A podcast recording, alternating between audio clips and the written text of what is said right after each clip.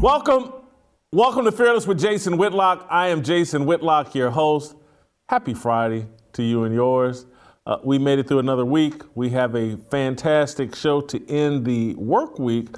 We're also going to have a Saturday show as well. Maybe a, couple pieces of content for you on Saturday, but we got a great show planned for you today. Me, you, and Steve Kim talking sports.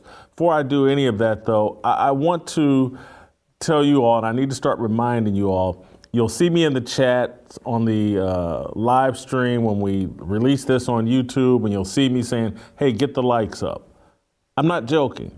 I need you to get the likes up. It's a way of spreading our content. YouTube and its algorithms are really into likes, and that's how we build this fearless army.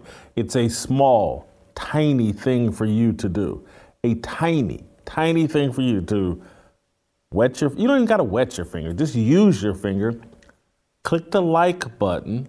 We need to have 2,000 likes on this show. That's how we spread this thing, that's how we become more popular. I'm asking you for a tiny, tiny favor hit the likes. Uh, the other thing I want, you know, what do you think about my new jacket? It's it's in the same line as you know these Adidas jackets I've been wearing, but you know someone came at me last night about my weight. And I was like, do you realize I'm wearing a 1X jacket? Do you realize the last time I wore a 1X anything? I was probably a newborn baby. I mean, I couldn't have been more than three months old the first time I put on a 1X jacket. So, I mean, my God, I deserve credit, uh, not scorn, uh, but anyway, what, what, do you think of this new jacket? Uh, it's similar to the other, just a different color. Uh, I think I look good. I'm freshly shaved today too, so I look pretty good. Anyway, uh, leave the comment there while you're hitting the like button.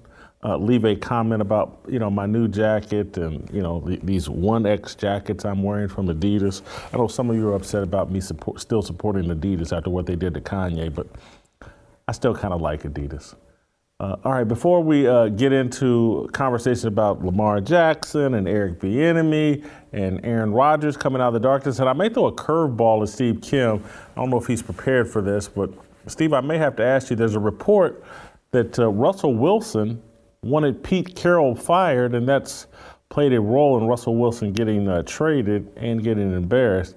Uh, I may ask Steve Kim that as well, but before I do any of that, I want to talk to you guys about our continuing relationship and collaboration with Preborn. You guys know that is not just my passion, that is our passion, helping Preborn save babies' lives. We do it by donating $28. $28 sponsors one ultrasound. Anytime a woman that's considering abortion, when she meets that baby through ultrasound, when she hears that heartbeat, when she sees that baby in her womb, she is like 75, 80% more likely to choose life. And so we support preborn because it's part of our mission here with the Blaze, with Fearless, with those of you in the Fearless Army.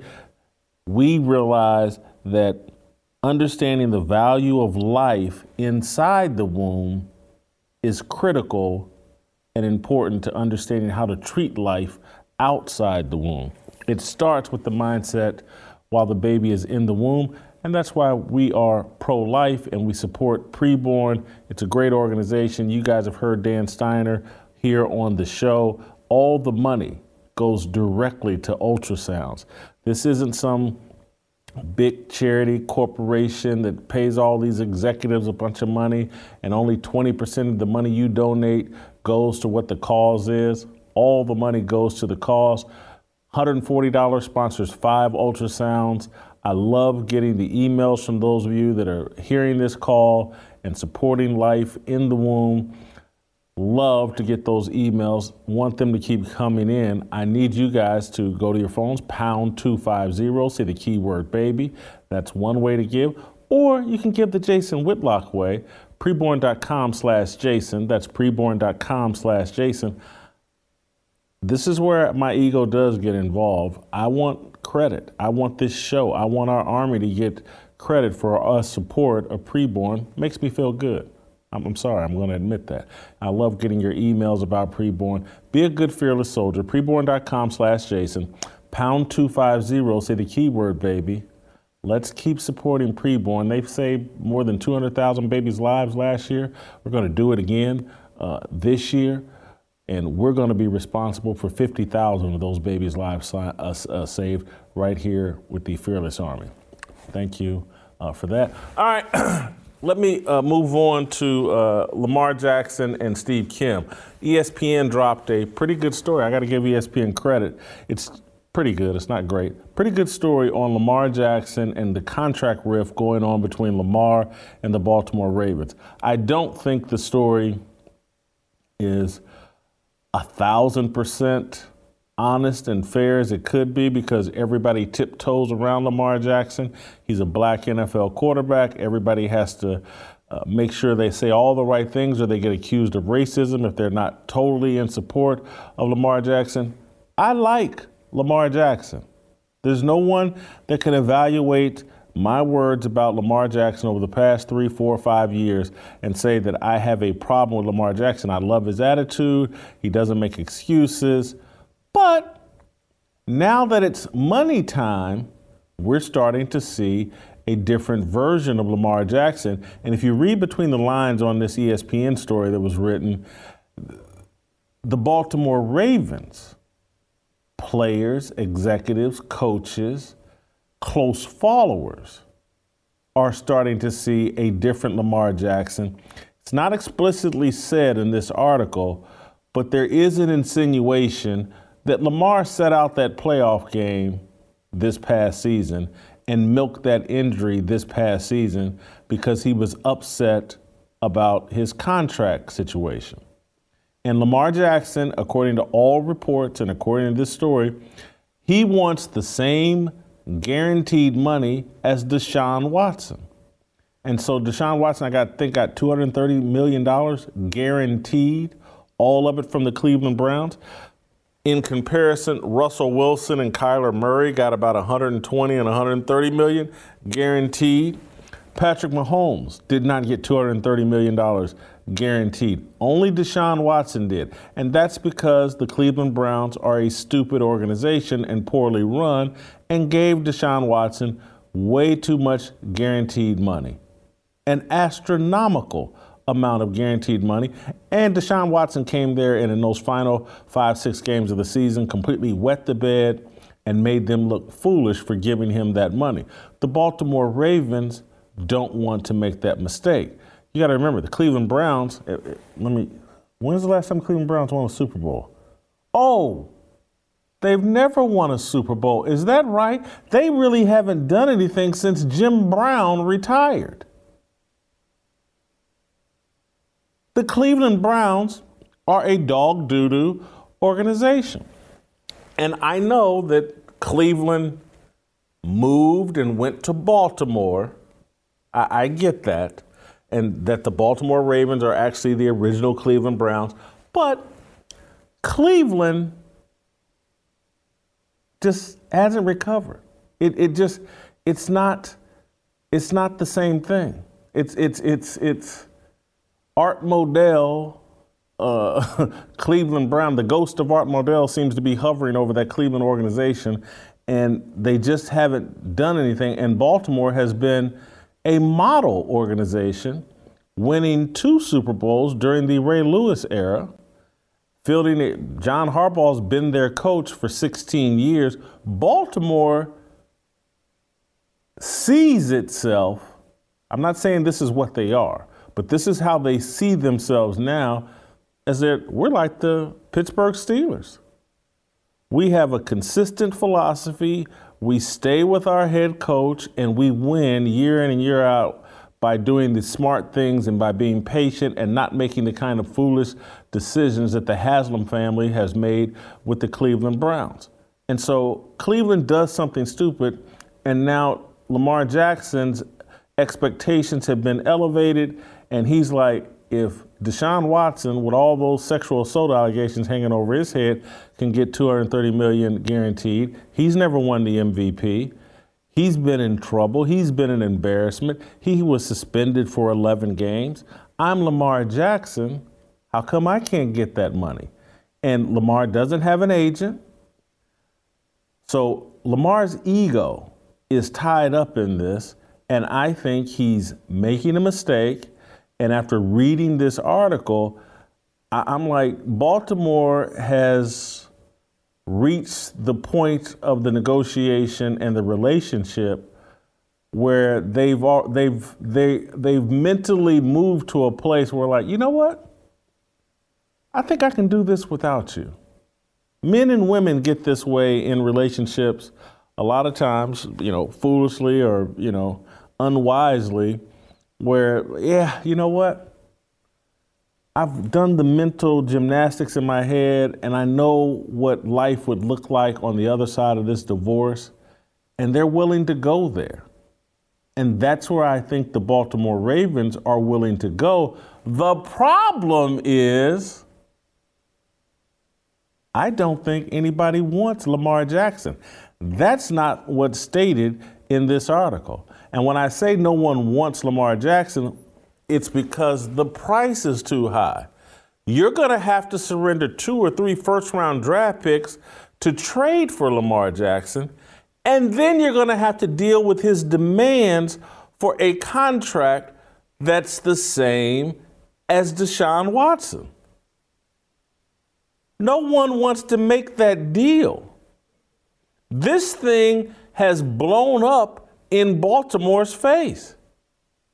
They got five solid years of production out of Lamar Jackson. They got the excitement, they got his MVP season, they got all that, and they got one playoff victory and no Super Bowl appearances.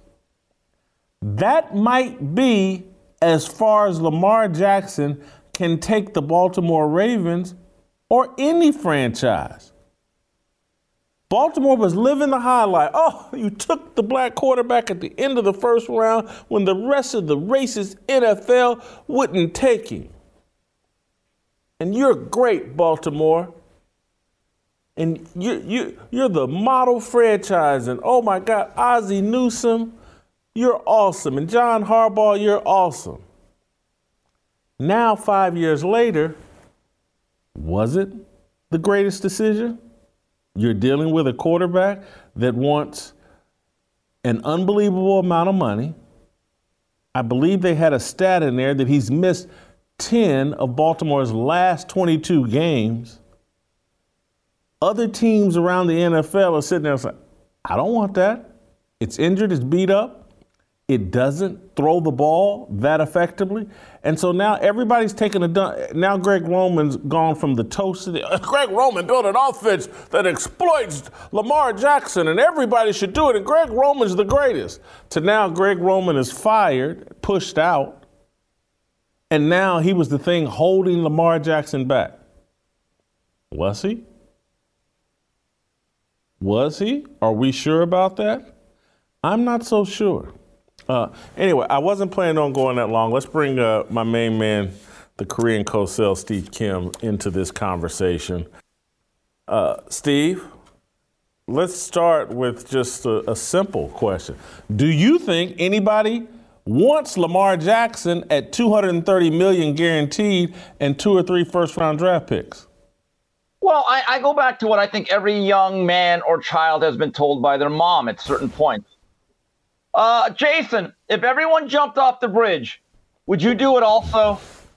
So, in other words, if, if the Cleveland Browns want to sign a quarterback who does not have the track record of Lamar, and that being Deshaun Watson, to this exorbitant contract with unbelievable terms that are very favorable to a very flawed player and individual.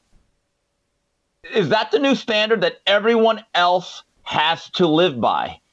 I don't think so. And I think that's the quandary here is that the Cleveland Browns have really set this unrealistic expectation or the bar that is so high even by quarterback standards in today's game, that the other 31 franchises, they're probably all whispering, God, this is why these bums can't win.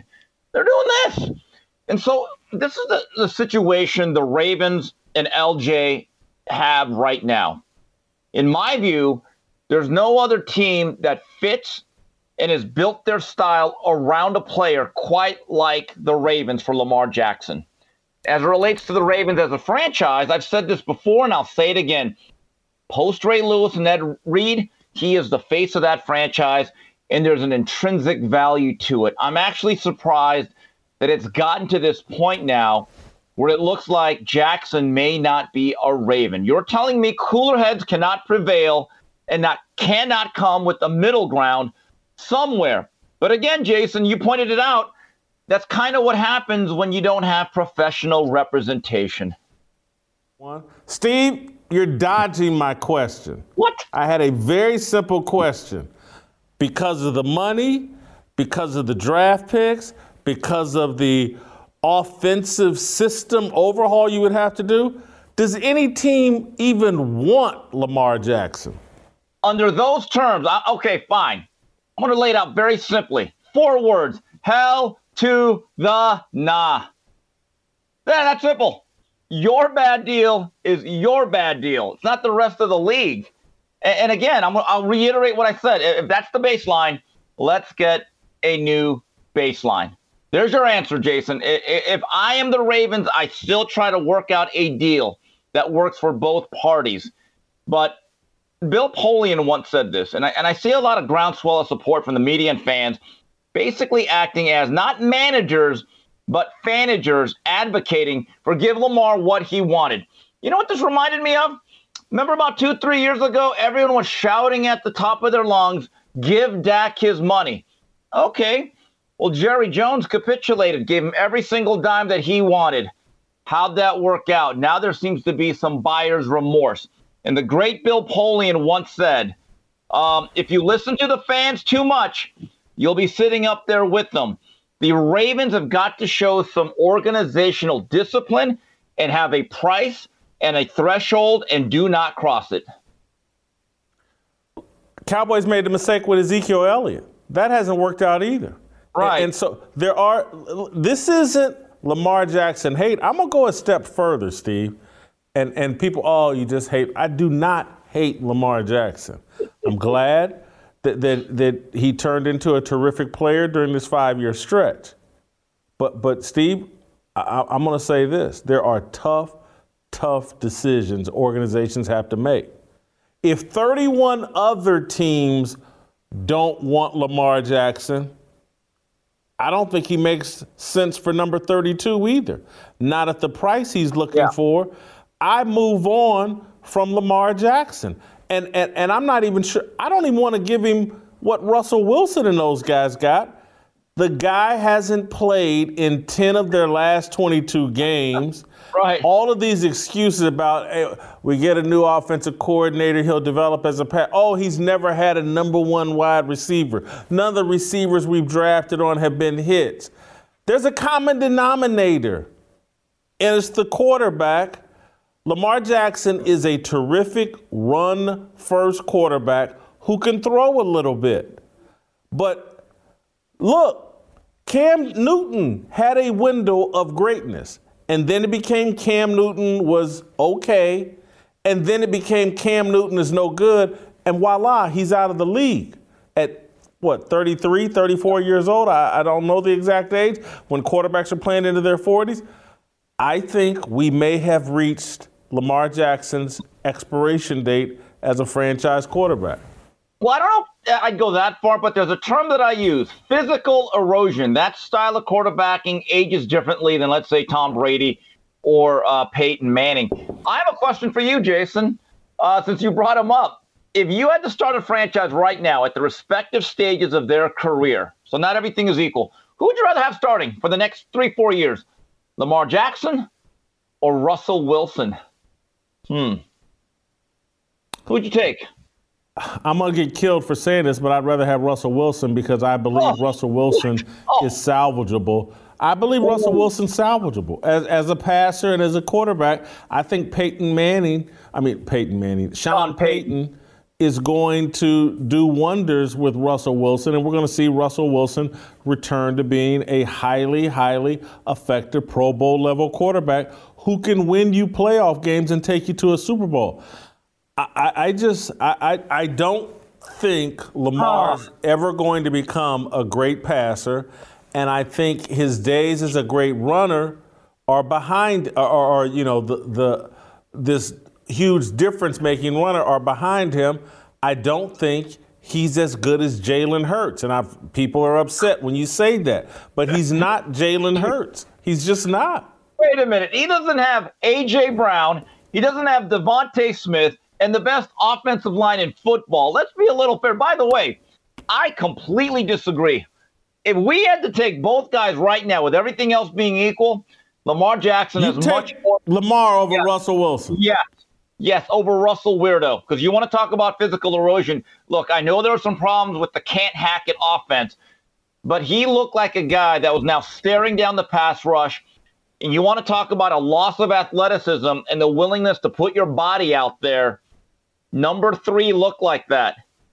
I'm just, I look, we could talk all we want about Lamar Jackson not being that speed merchant or twitchy athlete that he was two, three years ago. Jason, guess what? Neither is Wilson. Neither is Wilson. We've talked about this guy, and you've given us credit. We're the only guy to keep throwing his name out there. Oh no, here we go. Russell Wilson. Russell Wilson is capable of finishing up his career the exact same way as Rich Gannon finished up his career. Russell Wilson could still play at that level and be a Rich Gannon type quarterback. Put him in the right system with the right coach, right offensive coordinator, and I think he's got that with Sean Payton. trust me, Sh- Sean Payton is not. You have to overhaul your entire offense for Lamar Jackson, and and and and there's this myth that oh he's never had a great wide receiver. Maybe he just never developed one. Maybe you know because Lamar likes to throw in between the hashes. He likes to throw into bigger windows than some of these other quarterbacks, and some of these uh, out routes and things like that really aren't his deal. I, am sorry. I, I, I would. Russell Wilson's won a Super Bowl, been to another yeah. Super Bowl. You know, survived Jason, with Brian Schottenheimer as his offensive coordinator. Jason, your faith is in Sean Payton. It's not in Russell Weirdo. Let's just come clean on that. And what I remember about Rich Gannon with Jon Gruden was that he was a pre- precise timing passer who got the ball off on time quickly. I mean, it was like machine like when they were in rhythm. Has that ever been Russell Wilson's game where that back foot plants and he sets and he hits real quickly? I, I don't remember him doing that consistently and I'm just telling you, he sailed a lot of balls and put his receivers in harm's way way too many times. I think you are underestimating, again, the physical erosion of that particular player. Uh, we'll see, though. This will be interesting to watch Denver. Yeah, we'll, you may be right. We'll see. Uh, let's let's move on, and I want to discuss Eric Bieniemy. He had mm. his press conference in Washington. It's like I, I believe he's the Do, do, offensive coordinators have individual press conferences? That was interesting. Is that the new standard, or is this only for Eric Bieniemy? You know, the guy the media has been carrying around for five years, but he had his press conference. It was a big deal. Let, let's let's watch and react to some of the things uh, Eric Bieniemy had to say. We'll play them one at a time, and then we'll react. Let's see the first one. Eric Scott Abraham, ABC Seven. Welcome to Washington. Uh, you're Thank a competitor you. at the end of the day, player, coach, you've gone through numerous interview processes over the years for various jobs. It didn't work out. How much is that serving as a motivator for you to to prove those naysayers wrong, those doubters wrong, that you can be a head coach down the road and, and lead an offense? So, and I'll keep saying this. Right now, I'm the the offensive coordinator of the Washington Commanders. Okay, being a head coach, that's something. If that's to happen, it'll take care of itself. We've had a great deal of success. We've we've went what five straight AFC Championship games, uh, three out of four Super Bowls. Uh, two out of those we won. So being a head coach right now, it hasn't happened.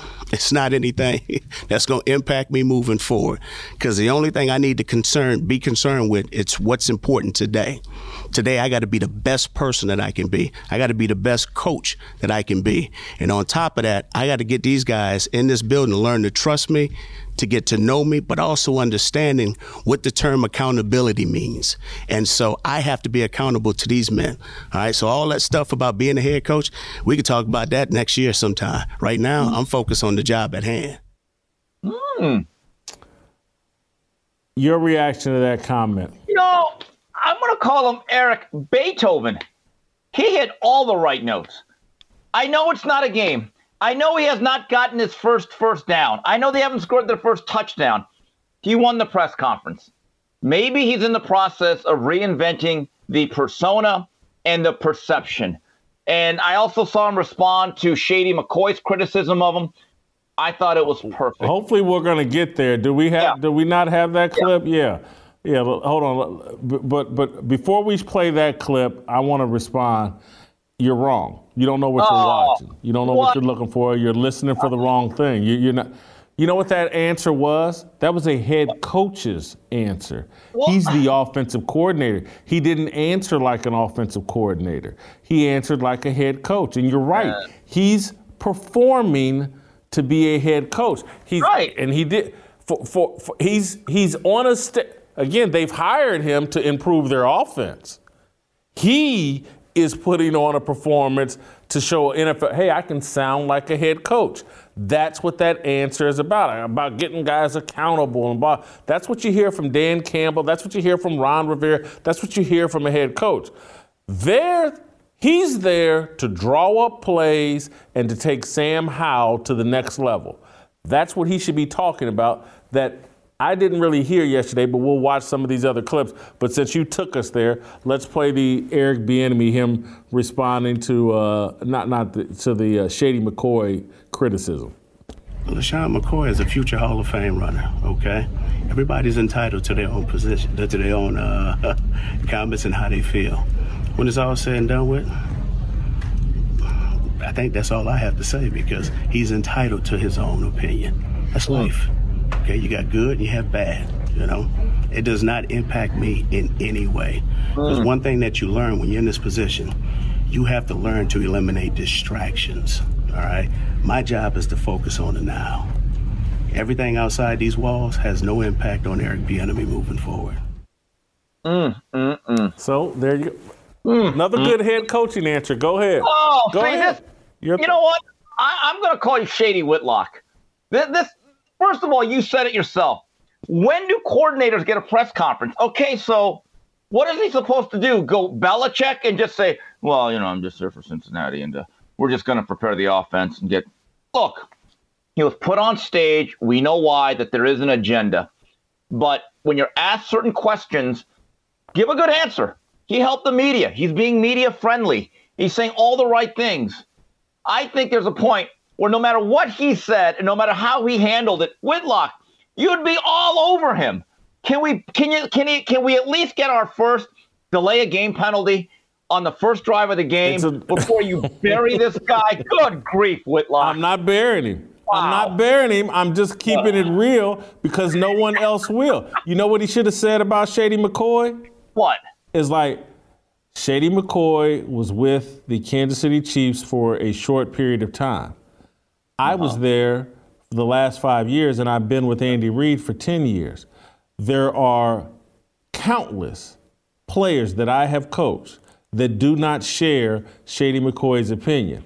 I'm sorry that Shady McCoy, you know, didn't like me. He has a right to that opinion, but I have coached many guys, and I'm very uh, comfortable with my ability to lead an offense and to get guys to play at a high level. My style doesn't work for everybody, and clearly it didn't work for Shady McCoy, but Patrick Mahomes, Travis Kelce, Tyreek Hill, other players that I've worked with swear by me.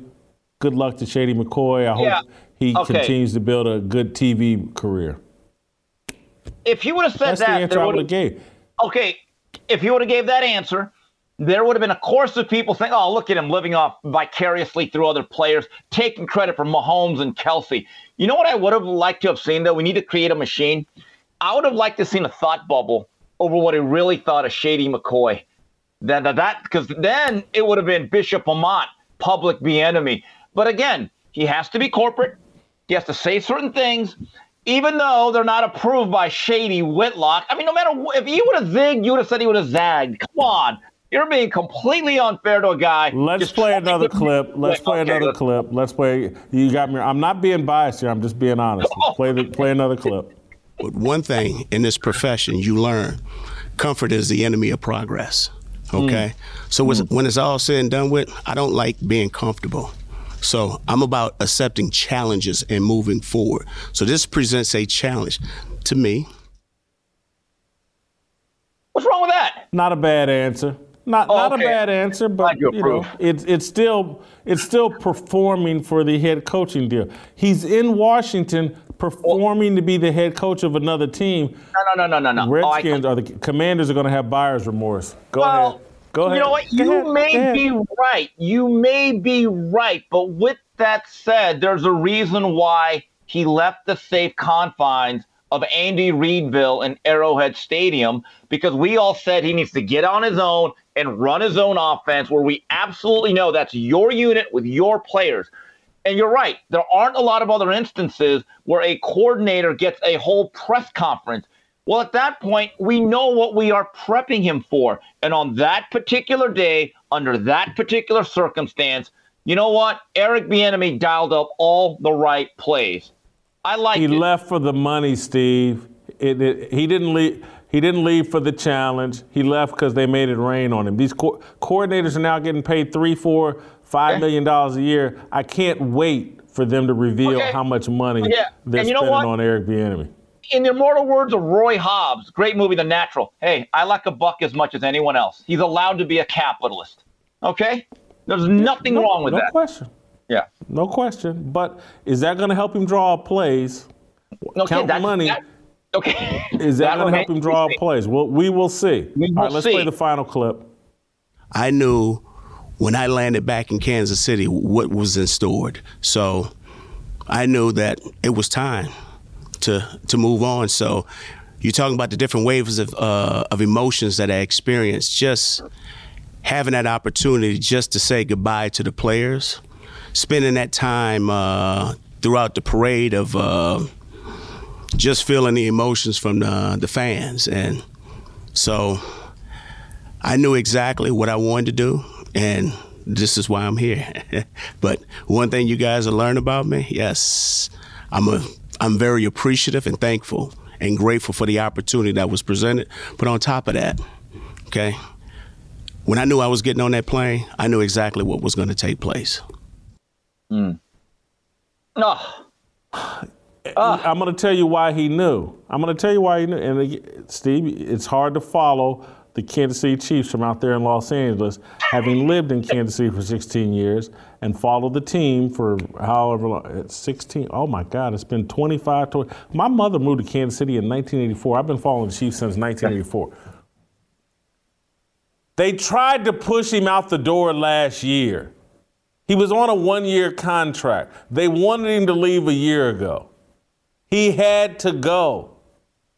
He had it's he's too much of a distraction, too much of a conversation around him. That's why the Chiefs wanted him out the door. Andy Reid would have loved to have got him out the door and swindled someone into making him a head coach so that he get some extra draft picks out of it. They couldn't do it. Eric Bieniemy knew his time of, of riding on uh, Andy Reid's was over and he had to go someplace else and he got a big payday out of it. He will have a chance to prove himself as a coordinator because I, what I will say, he does in this instance sound like a head coach. Mm. The question is, can he draw up plays? Is he a legitimate offensive coordinator? And we're about to find out. And I've heard nothing yesterday that says, oh, this guy feels real comfortable. He can draw up plays. He okay. doesn't. Couple he things. feels real First, comfortable. He can you know, be a head coach. You know, Whitlock, first of all, damn you. Not have the image of Andy Reid breastfeeding. Damn you. Okay. Second of all, you are obviously the enemy of the enemy. So this, I'm going to watch every Commanders game very closely this year. But I'm just going to say one thing. We'll wrap this particular part up. Like Family Feud to Eric Bieniemy, good answer. Good answer. Good answer. And let's get the mini camp. Let's get the let's get the August and training camp, and let's see where this goes. I'm just just just just leave it at that. But Andy Reid, you want to go good answer, good answer, good answer. I'm gonna go Steve Harvey or who was it? Who was the Richard? Who was the Richard Dawson? Richard Dawson. Oh, yeah, great. Richard Dawson. Uh, survey says. that big red X. that answer ain't on the board, bro.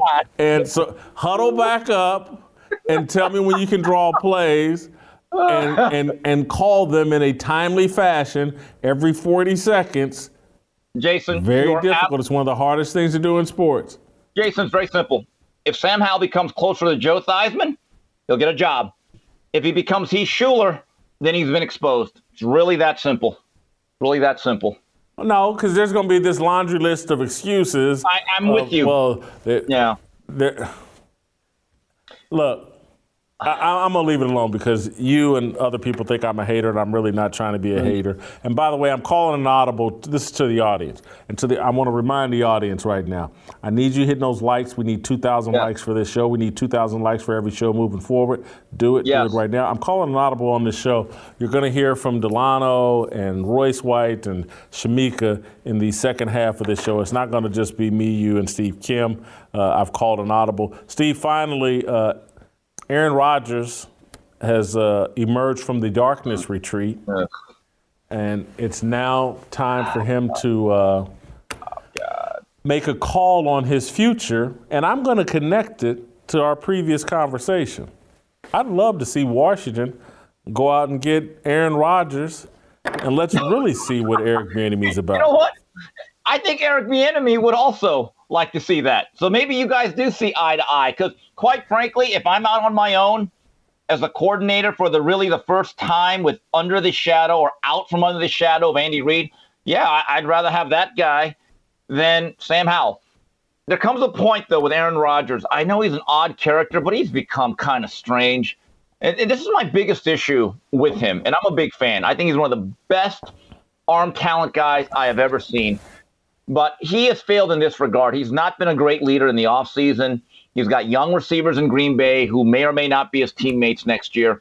But whoever his team is, can you just organize some stuff in the offseason that has something to do with football? And I don't mean a mandatory mini camp. Can you actually just throw to your receivers like a lot of other guys and run your own stuff and get in sync and get in rhythm with your new teammates? I'm not seeing that enough. I get it. You have other interests. You're an eclectic guy. You know what?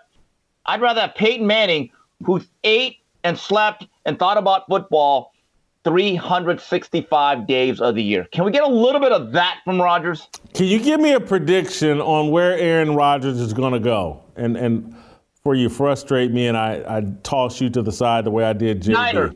You know, people are upset Niners. about me. Niners? Niners, because Brock Purdy's arm is all like whatever. And so maybe they need a quarterback. It fits, loaded roster, and they could do a lot of things. Uh, Jason, those my, can I add one thing about your uh, thing that you talked about yesterday about the Alabama player who got caught up before we leave? do. All right, couple things. Great column today, and you linked it to Boyz n the Hood. You know what? You're right, but here's the difference. Um, Trey, played by Cuba Gooding, actually said, "Let me out of the car. I'm not doing it." Yeah. This this is actually I was thinking about this yesterday during during the show that this is more like Juice, where Q and all the other homies got caught up by Bishop, and remember Bishop said, "You're afraid, you're scared," and everyone said, "Okay, okay, we'll rob the bodega," and look what happened. And then remember at the end, Bishop went down and Q had the juice. I think this young man is more like Q than he is Trey. Trey actually got out of the car. Okay. The other point that you made, I thought, and it reminded me of something. Let me an old- stop there. Let me let me stop you there. Don't forget your second point, but yeah. let me stop you there. I've seen Boyz n the Hood, let's say a half dozen times. Me too. I think I've Uh-huh. only seen Juice one and a half times, maybe twice. And and so the, my point with comparing it to Boyz n the Hood is that 30 years later, yeah. This is what Trey would have done. Now that this mm. culture's fully yeah. taken hold, 30 years ago, Trey got out of the car and made it home to daddy. 30 years later, Brandon Miller didn't get out of the car. He actually drove the car yeah, and yeah. didn't get out of the way, but he wanted to. But anyway, go ahead with your other point. Yeah, I do way, like still, the juice analogy, though. It still saddens me, though. Ricky Bobby took the wrong alley, and there goes his Heisman career trophy at USC. Okay, now, the other one. you mentioned about having certain influences, either as players or ancillary figures around a program. You brought up John Thompson with Alonzo Mourning, right? He didn't like certain people around him. I, I, I don't. I remember a story though. If you remember, 1984, Georgetown beats Houston at the Kingdome in the Final Four. Right, that's when college basketball mattered. They had this player Georgetown. He wore number 50 with the shaved head. His name is Michael Graham. Michael Graham. Mr. Mean, one of the most intimidating guys I've ever seen in my life. He scared the hell out of people. He got kicked off the team, never went to a sophomore year. In fact, he made the cover of Sports Illustrated for that championship game dunking the ball. I still remember it. And John Thompson basically said, You're around the wrong people. I don't like who's around you. I don't like who you're cavorting with. This is not what we're going to do at Georgetown. And it was amazing that a guy looked like an NBA prospect. I never heard from him again, but John Thompson took it upon himself to say, Michael, we have standards here, and that includes the people you're around. And he jettisoned them. So it has happened. So when people say it's unrealistic, it wasn't with the great John Thompson. That's what should have happened to Darius Miles. That's what jo- should have happened to Darius Miles. Oats, Oats ain't John Thompson. There, there are no more John Thompsons, and that's another thing. There are no John Thompsons. God bless that All great right. man. Uh, St- Steve, I'm gonna let you go. I'm gonna get, I'm gonna get to my fire starter on Brandon Miller. I've had some additional thought. He, you've already previewed uh, part of it. I'm doing a little Boyz n the Hood analogy uh, for my fire starter. Stay tuned for that.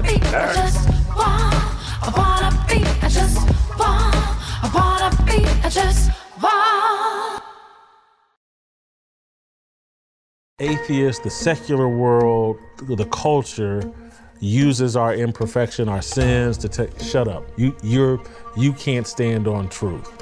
And if all it was was imperfection, it eliminated us from standing on truth, this would be a very quiet place. I'm trying to be as loud as I can and as transparent as I can to try to inspire other men. We know you're imperfect. You know you're imperfect. God's grace and mercy, mercy gives you the right to stand on his truth and to speak that loudly into the culture. We, we have to do that. You can look around and say, these guys have taken over everything. They own the CDC, the NIH, they got the president. Is transgender surgery for children? Colleges today are nothing but leftist indoctrination centers working fully against the Bible. What's the alternative? So you're going to stop fighting today and you're going to let the government raise your kids? And you're going to turn around and let them chop off your 12 year old daughter's breasts and let them sterilize your son and tell him that he's a girl, and you're going to let them make the Bible hate speech, you're the last line of defense here because nobody else is going to do it, and God's going to walk with you. This is literally worth dying for. Absolutely. I'm telling you. So it's like everybody, that's a nice little metaphor. This is it. If there's a hill to die on, this is it. The Overton window has been moved right in front of our children's bedrooms. And there are all types of people that are trying to climb up in the ladder. And every good father should be on his post so that when they peek their head up over the, the window sill, you kick the ladder back down, let them know you, you move on to the other house because we're not playing that around here. Sometimes just standing up, just saying no, we're not going to do that. Not my marriage, not my kids, not my family, not my community, not my church, not my city. Just declaring that, that's victory enough in prepping his disciples. He tells Peter, he's like, listen, Satan desires to sift you as wheat, but I've prayed for you. We're gonna face some ups and downs in life, and we're not gonna always get it together. But if we stay on the path, if we stay chasing after, running after Jesus, running after his way, he's even praying for us. Now, I, I like it when you pray for me, Jason and TJ. I appreciate that, but to have Jesus pray for me, that makes me feel pretty good. When you make it through this sifting process, go back and strengthen your brothers. So we all have a responsibility as men. Once he's delivered me through this, I have a responsibility to go back and bring some other folk out. You do a roll call to just let people know you're not alone, be confident in your positions, and we're going to inspire you. We're going to eat, fellowship, listen to some music. It's going to be the first of many roll calls that we do. So we're looking for soldiers. We're going to put on our best uh, recruiting pitches for soldiers.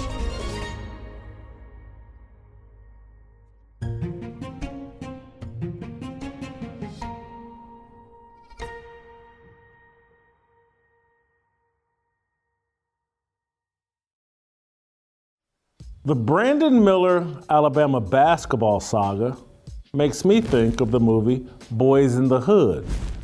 The 1991 coming of age story about three black boys growing up in South Central Los Angeles. Cuba Gooding Jr.'s character, Trey, lived with his father. Trey's two best friends, Ricky and Doughboy, lived with their single mother. Gangbangers shot and killed Ricky. Doughboy avenged his brother's murder, killing rival gang members. Trey originally attempted to participate in the revenge drive by shooting, but hopped out of the car and returned home to his father. The movie climaxed when Doughboy, played by rapper Ice Cube, complained that American media don't know, don't show, or don't care about what's really going on in the hood. The University of Alabama is not the hood. It's a sprawling, beautiful college campus in Tuscaloosa. But Doughboy's sentiment applies. Corporate media don't know, don't show, or don't care about what's really going on in American culture. The culture killed Jamea Harris, the 25 year old mother shot in the face after Brandon Miller drove a gun to the scene of a dispute between Harris's boyfriend, and the childhood friend of Miller's teammate, Darius Miles. The culture compelled Miller to make a terrible, tragic mistake. Corporate media, the music industry, Hollywood, ESPN, Fox Sports, and professional sports leagues have mainstreamed, normalized, celebrated, and imposed the gang culture depicted in the movie Boyz n the Hood on young people, particularly black youth. If you criticize the destructive and deadly culture prescribed to kids, you'll be treated worse than an anti vaxxer. You'll be labeled a racist or a sellout. There's no mystery as to why Brandon Miller made the wrong choice on January 15. The culture demanded that he do so or face excommunication from the black race. Black young men have been have to be down for their boys or anything defined as black regardless of right and wrong. It's the same reason not one black NFL player was willing to publicly question the authenticity of Colin Kaepernick's social justice kneeling. Racial solidarity trumped the truth. Everyone, including white players, coaches, and executives, took a knee rather than point out the obvious that Kaepernick's confusion over his mixed race heritage caused his radicalization. Groupthink is gangthink. Groupthink is a byproduct of extreme social pressure to conform to whatever has been normalized. The NFL platform the primary propagandist, Dr. Dre and Snoop Dogg, for gang culture during the 2022 Super Bowl. Hip hop music is piped into virtually every stadium, arena, practice facility, and weight room in college and pro sports. Brandon Miller, a good kid from a good family, succumbed to the culture. He did exactly what we're programming kids to do hate the police, don't turn to law enforcement to fix a problem, solve dangerous disputes with handguns amongst yourselves. Miller would be labeled a punk if he had called the police rather than acquiesced to Miles's request for a gun. Men don't stand up anymore. Brandon Miller is really no different from Jerry Jones, who in 2017 took a knee before the national anthem with his Cowboys players. Miller's no different than Roger Goodell and Adam Silver, the commissioners who splattered their fields, courts, and uniforms with the Marxist slogans of Black Lives Matter. Idolatry rules America. Racial idolatry is the culture's weapon of mass destruction. Corporate America and the Silicon Valley controlled social media algorithms forbid objection to whatever degeneracy is classified as black culture. Brandon Miller is a great kid from a great family. He's trapped in the destructive culture we created and continue to tolerate. We've been watching grown men fold, bow, and submit to this toxic culture for the last decade. Many of the journalists and broadcasters criticizing Miller had and have no problem worshiping at the altar of St. George Floyd. NFL owners have turned over millions of dollars to an inspired change criminal justice reform movement that demonizes law enforcement and formulates sob stories for career criminals. America is doing something wrong when the mistakes of criminals warrant an abundance of compassion and the errors of good people are unforgivable. What happened to Miller, the star of Alabama's second ranked basketball team, makes perfect sense in modern American culture. The six foot nine freshman forward, a likely NBA lottery pick, followed the lead of professional athletes. Via social media and their public statements in the media, black professional athletes present themselves as court appointed public defendants for career criminals. Showtime Sports podcast star and former NBA player Stephen Jackson posted a video of himself bragging about hanging out with gangbangers on O Block an, an infamous area on the south side of Chicago. It's not difficult to see what was influencing Miller in the wee hours of January 15. Darius Miles, a little used bench player, was the Stephen Jackson of the Alabama basketball team. Miles had all the street cred. Miles kept his boy from the hood, Michael Davis, close. Miller responded to a text from Miles that initially asked for a ride to another location and then asked for Miller to deliver the handgun Miles left in the back of Miller's car earlier in the evening. When Miller arrived at the scene, Miles retrieved the handgun, gave it to his childhood friend Davis, who shot into a car Jamea Harris and her boyfriend occupied. Harris was killed. Within days, police arrested Miles and Davis for murder. Alabama immediately disassociated itself from Miles, who only played in six games this season. Brandon Miller kept playing basketball. This week, during a grand jury hearing, the public learned that Miller drove the gun to the scene. Prosecutors have stated there are no plans to charge Miller with a crime. He has been described as a cooperating witness, leading many people to wonder if he's receiving preferential treatment because he's a superstar athlete. Miller, Alabama basketball coach Nate Oats, school president Stuart Bell have all been vilified for taking no action against Brandon Miller. On Wednesday, a day after the public learned Miller's role in the tragedy, the freshman scored 41 points against South Carolina sinking the game winning shot.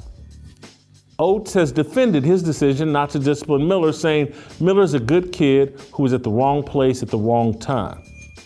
Miller's lawyer put out a long statement explaining Miller's involvement in the tragedy. The entire incident is captured on videotape and allegedly supports the lawyer's narrative. The explanations might be difficult for some people to understand, but not for me. I believe Brandon Miller is a good kid. I believe we have placed good kids in a terrible predicament by forcing them to develop in a culture dedicated to undermining their development. Punishing Miller isn't the solution. Acknowledging and deconstructing the racially idolatrous culture that has captured America is what we need to do. Or maybe Boyz n the Burbs is what we deserve. That's my fire. Did an entire show on this yesterday.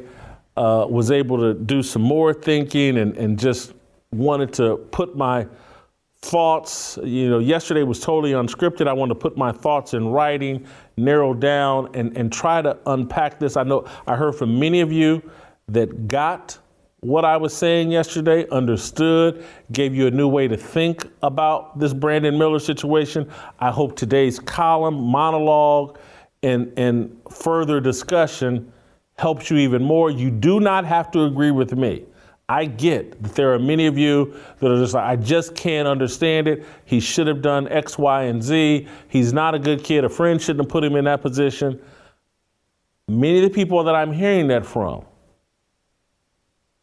don't exist in this social pressure cooker that many young black boys do. They're, they don't exist in this environment where the good kids from good families, the kids that just want to do right, in order to protect their black credibility, they have to be street. They have to adhere to the code of the streets. The Brandon Miller Alabama basketball saga makes me think of the movie Boyz n the Hood. The 1991 coming of age story about three black boys growing up in South Central Los Angeles. Cuba Gooding Jr.'s character, Trey, lived with his father. Trey's two best friends, Ricky and Doughboy, lived with their single mother. Gangbangers shot and killed Ricky. Doughboy avenged his brother's murder, killing rival gang members. Trey originally attempted to participate in the revenge drive by shooting, but hopped out of the car and returned home to his father. The movie climaxed when Doughboy, played by rapper Ice Cube, complained that American media don't know, don't show, or don't care about what's really going on in the hood. The University of Alabama is not the hood. It's a sprawling, beautiful college campus in Tuscaloosa. But Doughboy's sentiment applies. Corporate media don't know, don't show, or don't care about what's really going on in American culture. The culture killed Jamea Harris, the 25 year old mother shot in the face after Brandon Miller drove a gun to the scene of a dispute between Harris's boyfriend, and the childhood friend of Miller's teammate, Darius Miles. The culture compelled Miller to make a terrible, tragic mistake. Corporate media, the music industry, Hollywood, ESPN, Fox Sports, and professional sports leagues have mainstreamed, normalized, celebrated, and imposed the gang culture depicted in the movie Boyz n the Hood on young people, particularly black youth. If you criticize the destructive and deadly culture prescribed to kids, you'll be treated worse than an anti vaxxer. You'll be labeled a racist or a sellout. There's no mystery as to why Brandon Miller made the wrong choice on January 15. The culture demanded that he do so or face excommunication from the black race. Black young men have been have to be down for their boys or anything defined as black regardless of right and wrong. It's the same reason not one black NFL player was willing to publicly question the authenticity of Colin Kaepernick's social justice kneeling. Racial solidarity trumped the truth. Everyone, including white players, coaches, and executives, took a knee rather than point out the obvious that Kaepernick's confusion over his mixed race heritage caused his radicalization. Groupthink is gangthink. Groupthink is a byproduct of extreme social pressure to conform to whatever has been normalized. The NFL platform the primary propagandists, Dr. Dre and Snoop Dogg, for gang culture during the 2022 Super Bowl. Hip hop music is piped into virtually every stadium, arena, practice facility, and weight room in college and pro sports. Brandon Miller, a good kid from a good family, succumbed to the culture. He did exactly what we're programming kids to do hate the police, don't turn to law enforcement to fix a problem, solve dangerous disputes with handguns amongst yourselves. Miller would be labeled a punk if he had called the police rather than acquiesced to Miles's request for a gun. Men don't stand up anymore. Brandon Miller is really no different from Jerry Jones, who in 2017 took a knee before the national anthem with his Cowboys players. Miller's no different than Roger Goodell and Adam Silver, the commissioners who splattered their fields, courts, and uniforms with the Marxist slogans of Black Lives Matter. Idolatry rules America. Racial idolatry is the culture's weapon of mass destruction. Corporate America and the Silicon Valley controlled social media algorithms forbid objection to whatever degeneracy is classified as black culture.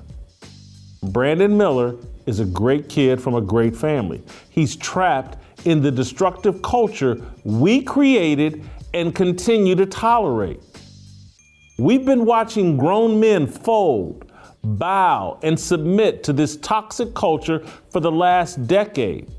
Many of the journalists and broadcasters criticizing Miller had and have no problem worshiping at the altar of St. George Floyd. NFL owners have turned over millions of dollars to an inspired change criminal justice reform movement that demonizes law enforcement and formulates sob stories for career criminals. America is doing something wrong when the mistakes of criminals warrant an abundance of compassion and the errors of good people are unforgivable. What happened to Miller, the star of Alabama's second ranked basketball team, makes perfect sense in modern American culture.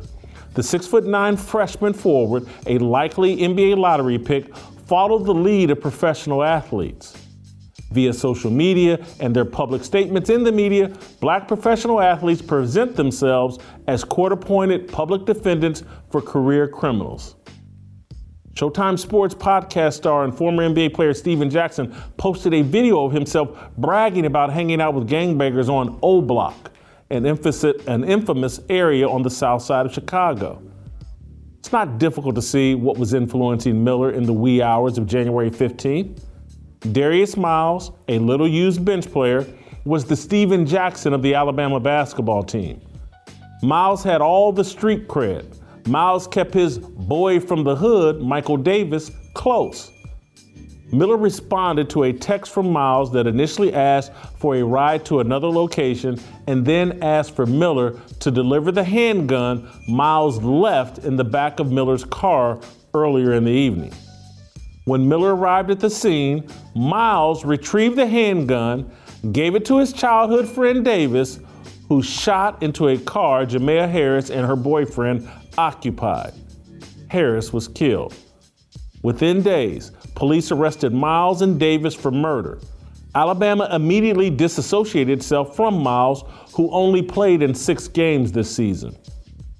Brandon Miller kept playing basketball. This week, during a grand jury hearing, the public learned that Miller drove the gun to the scene. Prosecutors have stated there are no plans to charge Miller with a crime. He has been described as a cooperating witness, leading many people to wonder if he's receiving preferential treatment because he's a superstar athlete.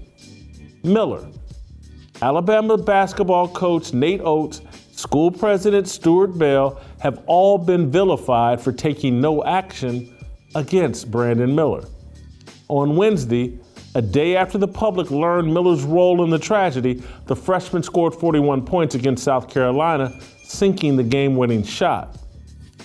Oats has defended his decision not to discipline Miller, saying Miller's a good kid who was at the wrong place at the wrong time.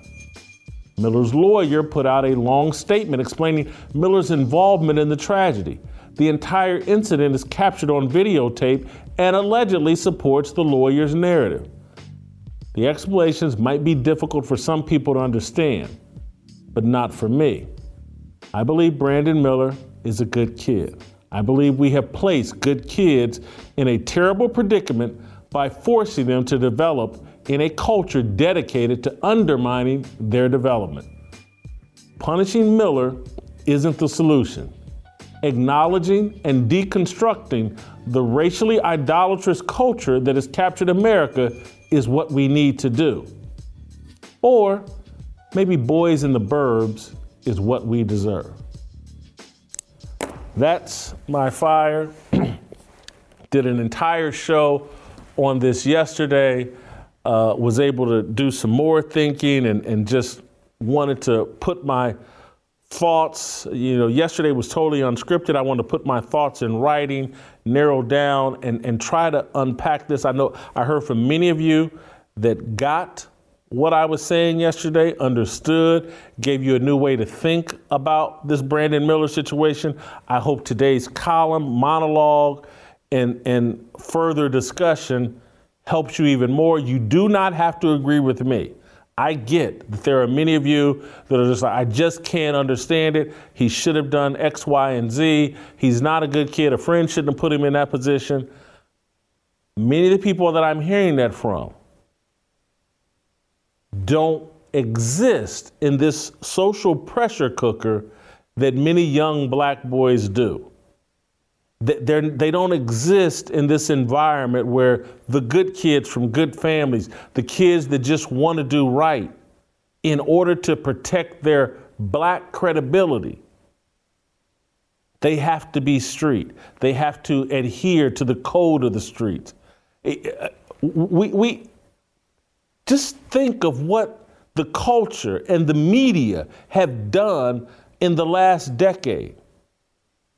Because I, I, people are like, well, your buddy texts you, need a gun, you need to tell him to stop or whatever. And, and you would think if my buddy was in jeopardy and he's calling me and I need a gun, the natural thing to do is like, I'm going to call the police. He needs the help of the police. But our entire corporate media structure and this culture, the pervasive in rap that's thrust down the throat of kids, thrust down the throat of athletes. Again, go to their practices, go to their weight rooms, go, go to the games, and listen to the music that they're working out to and performing to and, and, and just immersed in. It tells them to hate the police. It tells them any disrespect must be met with violent force. I, I, anybody that watches this show follows me know that you know I'm not a proponent of the victim culture. But I'm sorry. I, I look at Brandon Miller and I feel sorry for him. I, I, I do. I feel sorry for. I feel sorry for all these kids. That's again. It's why I do this show. It's why I left corporate TV. It's because I'm, look at this world we're leaving for kids. Look at this culture we're leaving for kids. And we're not men enough to do anything about it. And then we get upset when kids bow to this culture. The adults are bowing too. I'm not the only one that knew Kaepernick was full of SHI. Everybody knows it. You talk to these guys, many of them that were out there taking a knee and all just going along to get along with all this kneeling BS. They knew Kaepernick was full of spit. They know he was fake and phony. We, we, everybody I know, anybody, these mixed race kids and their confusion and identity issues, easy to spot what's going on with Colin Kaepernick. But no one man enough to say, nah, man, I ain't doing that. Kaepernick's gonna have to work that out on his own. He makes enough money to get a therapist. Instead, everybody in the sports world started taking knees and bowing down to Colin Kaepernick, and he's the greatest thing since sliced bread. And anytime you go to Twitter, people are, are still worshiping this idiot who stood for nothing other than building up his own legacy and taking money from Nike and getting on board with the message from China. Everybody is, again, you, you can sit there and say, oh, what I would never do what Brandon Miller would do. Y- y- yes, you would. Drew Brees made the mistake of trying to defend the national anthem, and the culture made him back down and apologize.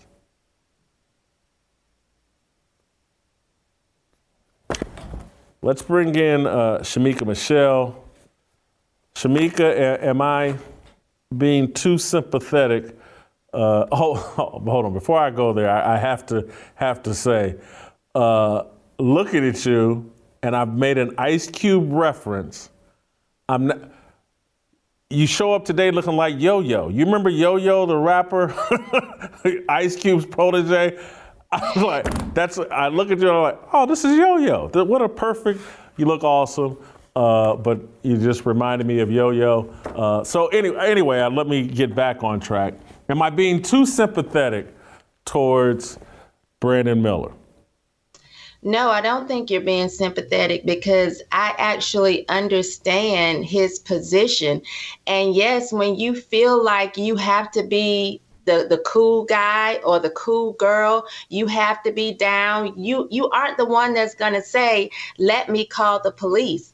You know we talked a year ago about my own incident of having a gun and my friend was with me. She i remember her being upset because the bullet went right in front of her face. She knew i had a gun. She knew i had a gun before i even shot the gun but she never spoke out or said anything and we both came from decent homes where we weren't taught that that's the way that you solve conflict. But because of the lifestyle and the culture, you know, um, Dr. Dre had a song. In the song, it goes, Who's the man with the master plan?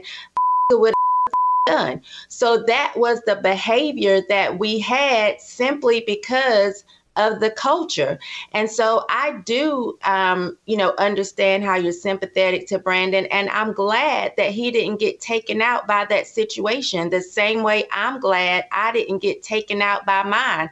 Just making a bad decision. You know, my friend made a bad decision. She went on to graduate with a, both a biology and a chemistry degree. What had happened to her had I actually killed that girl, she would have been right there by my side, going down with me. You know, so I, I have some sympathy for him as well, and just some understanding to the to the situation, or you know, that he was in. I'm glad you mentioned that because yesterday, when I told the story of my friend Tim, who at Ball State, I mentioned he hops out. I'm thinking we're going to get in a little fight with some townies. He hops out with a Uzi, and I'm like, holy cow. And, and what I, I've told the story previously, but I didn't, when I told it this time, I didn't finish the story by like, Tim is one of the greatest fathers that I know. Tim has raised three kids, all of them college educated and doing excellent. Tim has been married for maybe 30 years now. Uh, th- this a deacon in his church. Tim's one of the great human beings that I've known in my life. He's not perfect. Uh, let's keep it real, but he's a great human being, and he was. And we not only do we laugh, we actually thank God that we survived that situation. We've talked about it anytime and he's and he is part of his testimony of like I know there's a God I know he has a hedge around me because somehow I was in that mindset as a young person in reaction to having been shot himself and he survived that and, and other little just foolish situations. So I, I, I'm, I just wanted to add that that I, I don't want to see Brandon Miller go down because this culture is so strong, and and you and I both, uh, you know, as younger people, have been rap fans. I've been a rap fan, but I've always been critical. And and Ice Cube made a song once called "Gangster Rap Made Me Do It," and it was it was very popular, and it mocked people like me who say, "Hey, man, we've created a culture in music and just culture in general." That baits kids into making the wrong decisions. And, and there's this whole train of thought like, man, you can't blame rap music, you can't blame the culture, they're just weak. I, I completely reject that and say you can blame the culture. If, if we can be upset because Karen said the wrong thing at Walmart and, and say that that plays a role in systemic racism and harming black people, how are we going to sit here and say this music that, that tells us and puts us in the mindset of meeting anything we consider disrespectful with violent force, how, how can we reject and say, oh, it, it plays no role in, in what's going on with young people? Yeah, we like to lie, Jason, a lot. You know, we don't want to take accountability because if you listen to the music and you understand that most parents are not teaching Black kids responsible gun ownership. So, our understanding of what a gun is supposed to be used from, if we don't have those parents teaching us that, is coming from rap music. The idea that, you know, maybe you think a little bit that a gun will stop a bad guy, but from for the most part, you think the bad guy has the gun. So you want to be that bad guy. You want to be that tough guy. And all you know is what the rap has told you. If somebody disrespects you, you shoot them. If somebody tries to play you to the left, you shoot them. You kill them. You don't let nobody you know, play you like that. That's what we're learning about guns. And that's why I think, you know, uh, Maj Toure has the whole uh, Black Guns Matter. I like that because it actually teaches us something different. You know, Billy Bob learns how to, to shoot at five, but he's also taught the responsibleness around guns. You know, what exactly is used for, or even if they go hunting, that's not what we get in the Black community. When it comes to guns, our reference is is gangster life. And that's just what it is. So if we lie and say, oh, you know, it's not in the music, it is because that's all we're giving our children. And when I compare myself to my own kids, because of the things that I had gone through in life, because of the things that I had dealt with, trying to kill somebody, being robbed at gunpoint, my house being shot up my house and car, someone being shot and dying in my back seat. Because of those things that I experienced, I wanted to give my own children a different experience because I understand if I don't teach them something the music will teach them exactly what they, you know, the music wants them to think about guns. And I can remember my daughter that's in college now being at a high school party the uh, child's mom had gotten her a hotel room, you know, so they could hang out and party, and the parent was there. My daughter called me and said, Mom, come get me. And the reason she did was because one of the kids there had a gun. And he wasn't, you know, there was no altercation. He wasn't trying to argue. He just had the gun, you know, showing it off. But because she understood that probably he wasn't raised the same way, he doesn't know the, the seriousness of having a gun or the safety that needs to come with having a gun. He wasn't legally able to carry a gun. She didn't want to be at that party anymore because she has a different understanding of guns. It's not cool to her. It's not something that she wants to hang around. She wasn't impressed by him showing off a gun. And so I, I see that example between my kids now and the way that I thought about things then. And it makes a big difference in, in, in what's being taught to the kids and how they relate to guns and violence and having conflict resolution skills, it makes a big difference. I'll end on a lighter note. Did you hear uh, Steve Kim, his take that like Juice would have been a, the movie Juice would have been a better analogy than Boyz n the Hood? Do you have an opinion on that one way or the other?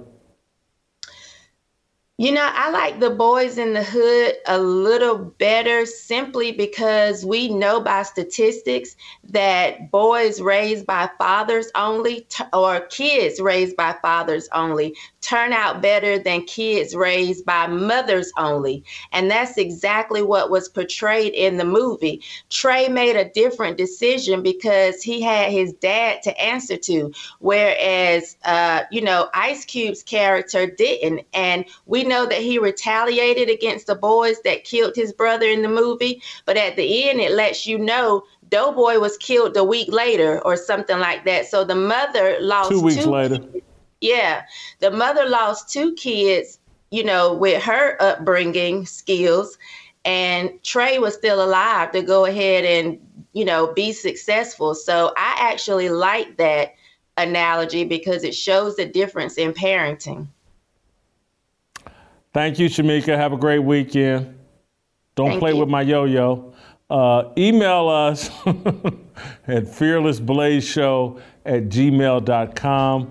Uh, we'll get a little smarter. Delano Squires will get his take next.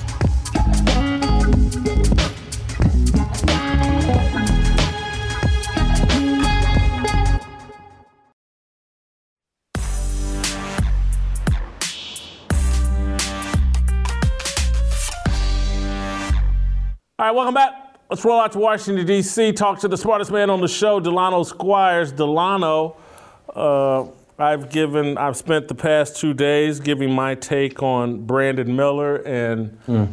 talking about the culture that is putting, I think, all of our kids. And, and, and you know, I talked yesterday about Daryl Miller, his wife Yolanda, and, and this son that they've raised that has this bright future and and I feel like the culture is swallowing up a good kid, and and I I understand why Alabama's being sympathetic.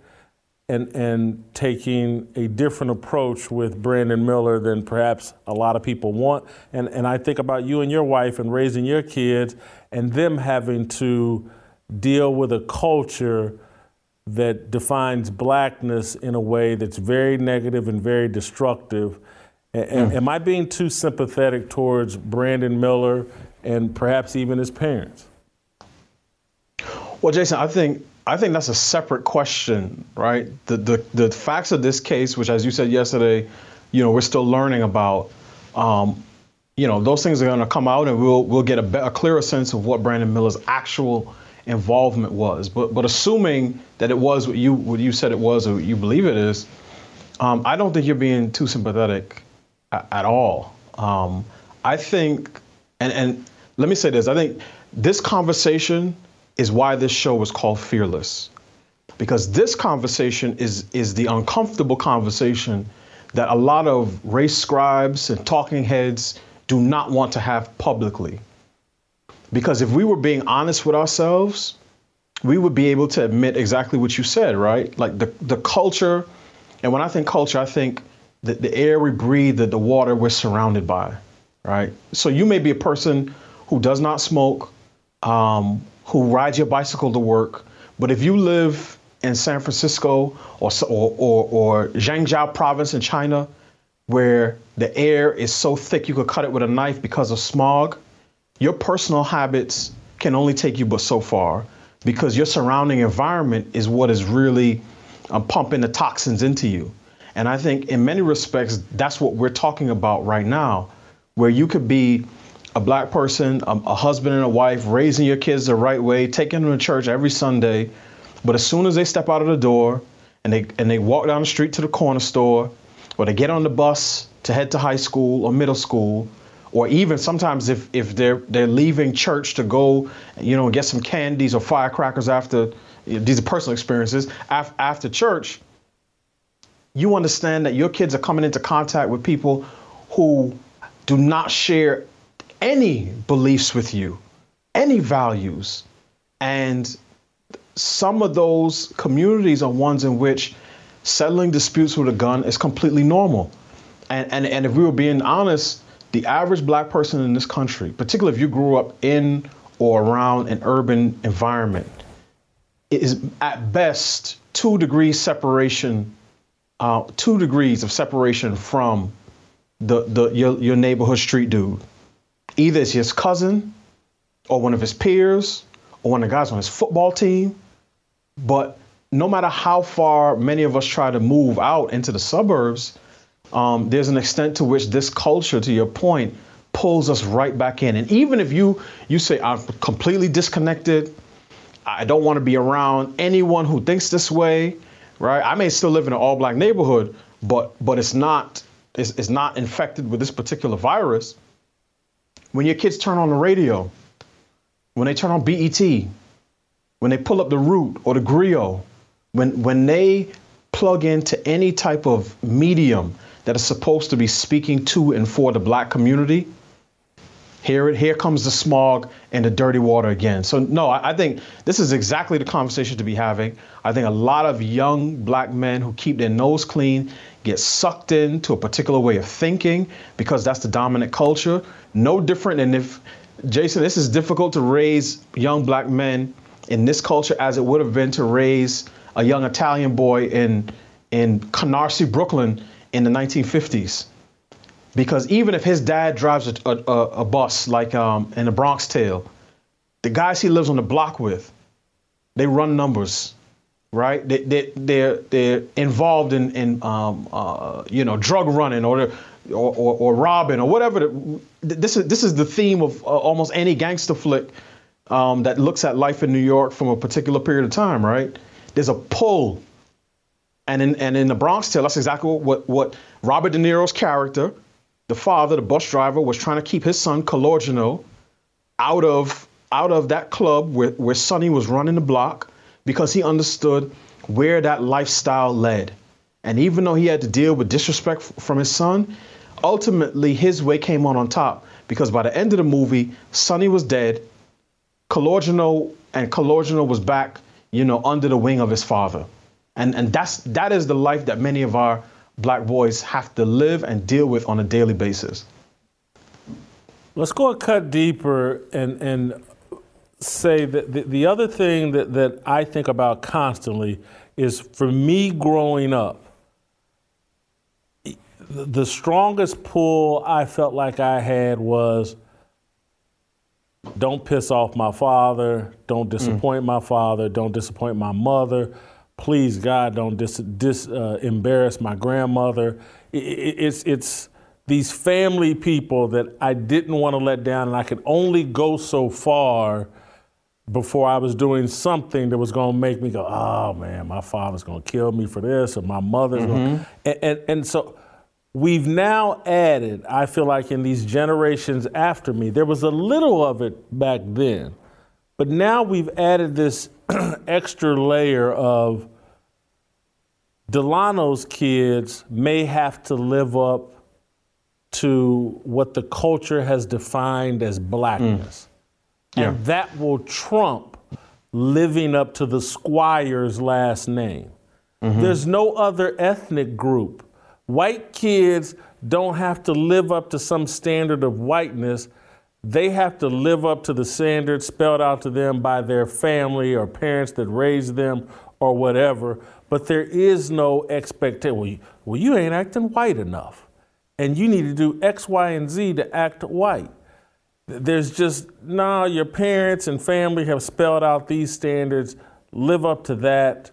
And if you, you know, you're, and that's what this racial idolatry and the framing of blackness as everything degenerate ha- mm-hmm. has has done.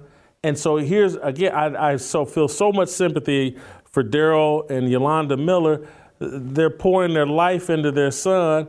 They send him off out of the nest uh, to Alabama, and and the next thing you know, here's Darius Miles putting him in a position where if if he doesn't bend to what Darius Miles wants, he's a sellout in the locker room, he ain't black, he's this or that.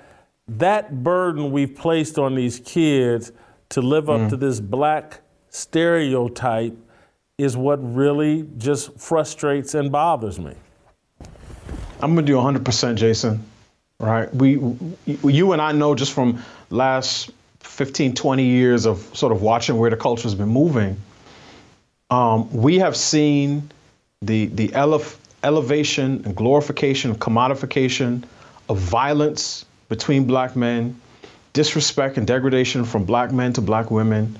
We have seen thug culture, gangster culture, uh, pimp culture, stripper culture all be elevated and given a platform and be and be rewarded both financially and culturally within within our community right we've we've seen that in all that time, we have never heard any person who's pushed any of those things have their blackness questioned. No one has ever accused Lil Wayne of being a sellout. when Bishop Don Magic Juan used to traipse up the red carpet at the BET Awards, no one ever questioned his authenticity as a black man. But if somebody came in there and they talked and they spoke like Wayne Brady, right, or even to some extent Barack Obama, b- before he became president, then you start to say, "Oh, this person's not authentically black." So at a certain point, we have to we have to take a step back and do an, an inventory and reflection on how we see ourselves and ask ourselves, why do we only um, uh, frame unblackness as something that has to do with how a person speaks, their cadence, where they grew up, but you can push all different types of, of self-destructive culture and no one ever questions it. In fact, there was a, I'm not sure if you're familiar with the uh, documentarian, a guy named Byron Hurt. Um, the first doc that I saw him do was called Beyond Beats and Rhymes. This was like early 2000s. It was on hip hop. Really good documentary. But he did another short that was called something to the effect of um, uh, Curtis versus Obama, something to that effect. And he was exploring the notion that authentic, that the culture, broad, broadly speaking in America and within, particularly within our community, sees 50 Cent as a more authentic black man than Barack Obama. Um, and I think his assessment is exactly right. Exactly right. So when he says that, you you get it. When Chappelle makes the jokes about Wayne Brady, you get it. When Bill Maher says, "When I voted for a black president, I thought I was getting Suge Knight, but instead we got Wayne Brady," you get it. You understand what it is that, that they're trying to say. So yeah, th- this is th- this is the norm, and I think Jason, you and I talked maybe last week, and, and I told you about my experience. You you talked about your college experience, and I had a similar one, where you had a bunch of guys, mostly mostly from the East Coast, New York, Philly, D.C., and at a certain point, there would be conversations, and it sounded like guys were trying to compete to see who came from the most violent neighborhood. Because if you if you really grew up in the murder capital, right? You're from the murder cap. Yeah, I grew up in D.C. and Chocolate City in the 1990s. Yeah, that was the murder cap. Then it was like, oh wow, this guy's real. He survived that. So there's there's a certain way in which there's a we compete for authenticity by trying to see who is who has lived um, in a more self-destructive neighborhood, and and that's the thing that pulls suburbanites, the black kids who grew up in the suburbs who who who never even seen a crown fried chicken. They have no understanding of that world. At best, they pass through on their way to grandma's house. That's what makes them cosplay as as gangsters, because that pressure is there. It's like a tide sucking people in um, to that particular type of lifestyle and mentality. I, I and part of and again, I know I'm gonna get criticized for caping up for Brandon Miller, and I, have already seen people in my email, and you know, but I look at other men and organizations and mature institutions mm. bend to these similar pressures. Because when I think about the NFL, booking, scheduling, platforming, Dr. Dre and Snoop Dogg and 50 mm-hmm. Cent for Super Bowl mm-hmm. halftime, that's them bending to these same cultural norms.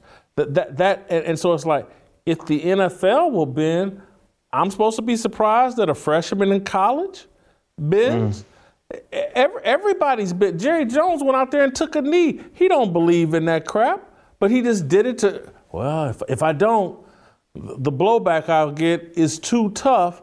And so yeah. here this kid is, in my view, and based on what his lawyer said and saying it's captured on video, it's one in the morning. He's dropped the guy off earlier in the night at a nightclub and gone off and did his own thing. And he gets these texts at, at night to come pick me up at first and then bring me my joint, which is his gun. And, and I think in this kid's mind, he's, he's sitting there.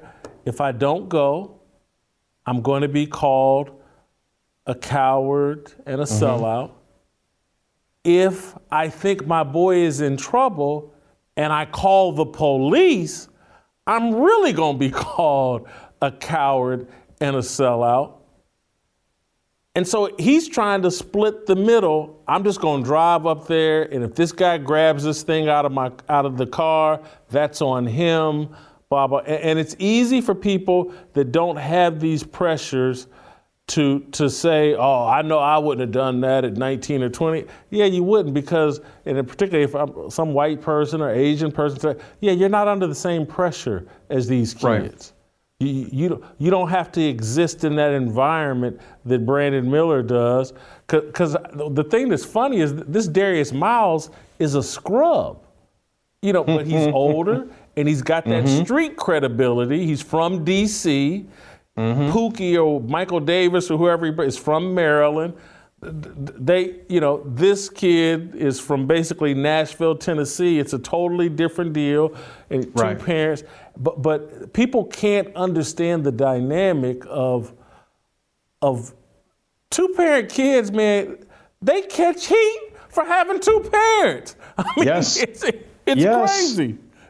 I mean, I mean, so so so let me say this because I heard I listened to the show yesterday, and if it is true that the firearm was legally registered um, to yeah. to to Darius Miles, then I mean, uh, Brandon Miller would be. I mean, somebody says, "Hey, bring, I need you to bring me the property that I legally own." I don't expect him to say, "Oh no, I can't do that." He's gonna say, "Okay, I'll, I'll stop by." And and and if he knew it was in there, it behooves him to get that gun out of his car. Because if he's pulled over by the police, he has no paperwork for that. And I don't know if Alabama may be constitutional carry, so you may not need paperwork for a handgun.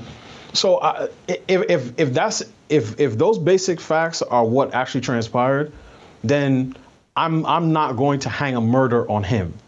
But but again, to to to the larger point that you made, these institutions, the ones that put up um, uh, end racism, Black Lives Matter, right? Uh, love us, hug us, uh, shower us with quick kisses, right? It's like a Jerry Seinfeld episode. These institutions are complete are complete cowards too, because Roger Goodell does not have the testicular fortitude to stand up and say to to his upper level administration, the Troy Vincent of the world, to DeMaurice Smith, and to the players, look, guys, I am not signing off on any uh, artwork, artists, music, culture that is promoting death and destruction in the cities in which we play. I know I'm an old white guy, but North is North. And I care about y'all enough to not promote something to you and your families that I would not promote to mine. Because you know when Roger Goodell goes out on his boat in the Hamptons or Martha's Vineyard or Mykonos or wherever he chooses to vacation, he is not playing 21 Savage and, and his daughters are not twerking on the side of the yacht. You and I both know that. But these guys are complete cowards. They're weak need. They get a lot of money, but they're weak need. And, and, and I and I get it's hard for him, but but to your point, it's it's hard for black folk too. If they had a black commissioner, he would be under just as much pressure. Sometimes he may be under more pressure. So what I'm saying is I don't believe any of these leagues when they say that they they care about black lives. And the point I've made this before, and some people may think it's controversial. But in, in our culture, it is more controversial for a black person to say, I respect Jewish people for their business acumen, than it is for black persons to say, I'm gonna grab my nine and I'm a I'm a bust a cap in this N word. The first message will get you canceled. We'll have Jemele Hill and Jesse Washington and Jason Reid and Bill and, and Bill Rhoden writing on on uh, Andscape and saying, "Oh, we have issues between these two communities." The second message will get you platform at the Super Bowl. And then we, we turn around and wonder why we get so much more of, of the second, right? We're reaping greater and we're reaping later. Because every institution in this country, all the companies, all the big tech companies, the professional sports leagues are in bed with these artists. And it's the hardest thing to get them out of bed. But again, they don't promote it in their own neighborhoods. So, so there are a lot of people who need to come up for, for an accountability check because this is what they're pumping into the heads of our young people of the players, of the staff, and it's complete garbage.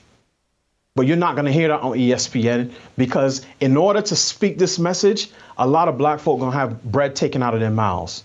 And nobody wants to do that. And at the end of the day, the revolution has been corporatized, and the money that most of these people care about the most is green.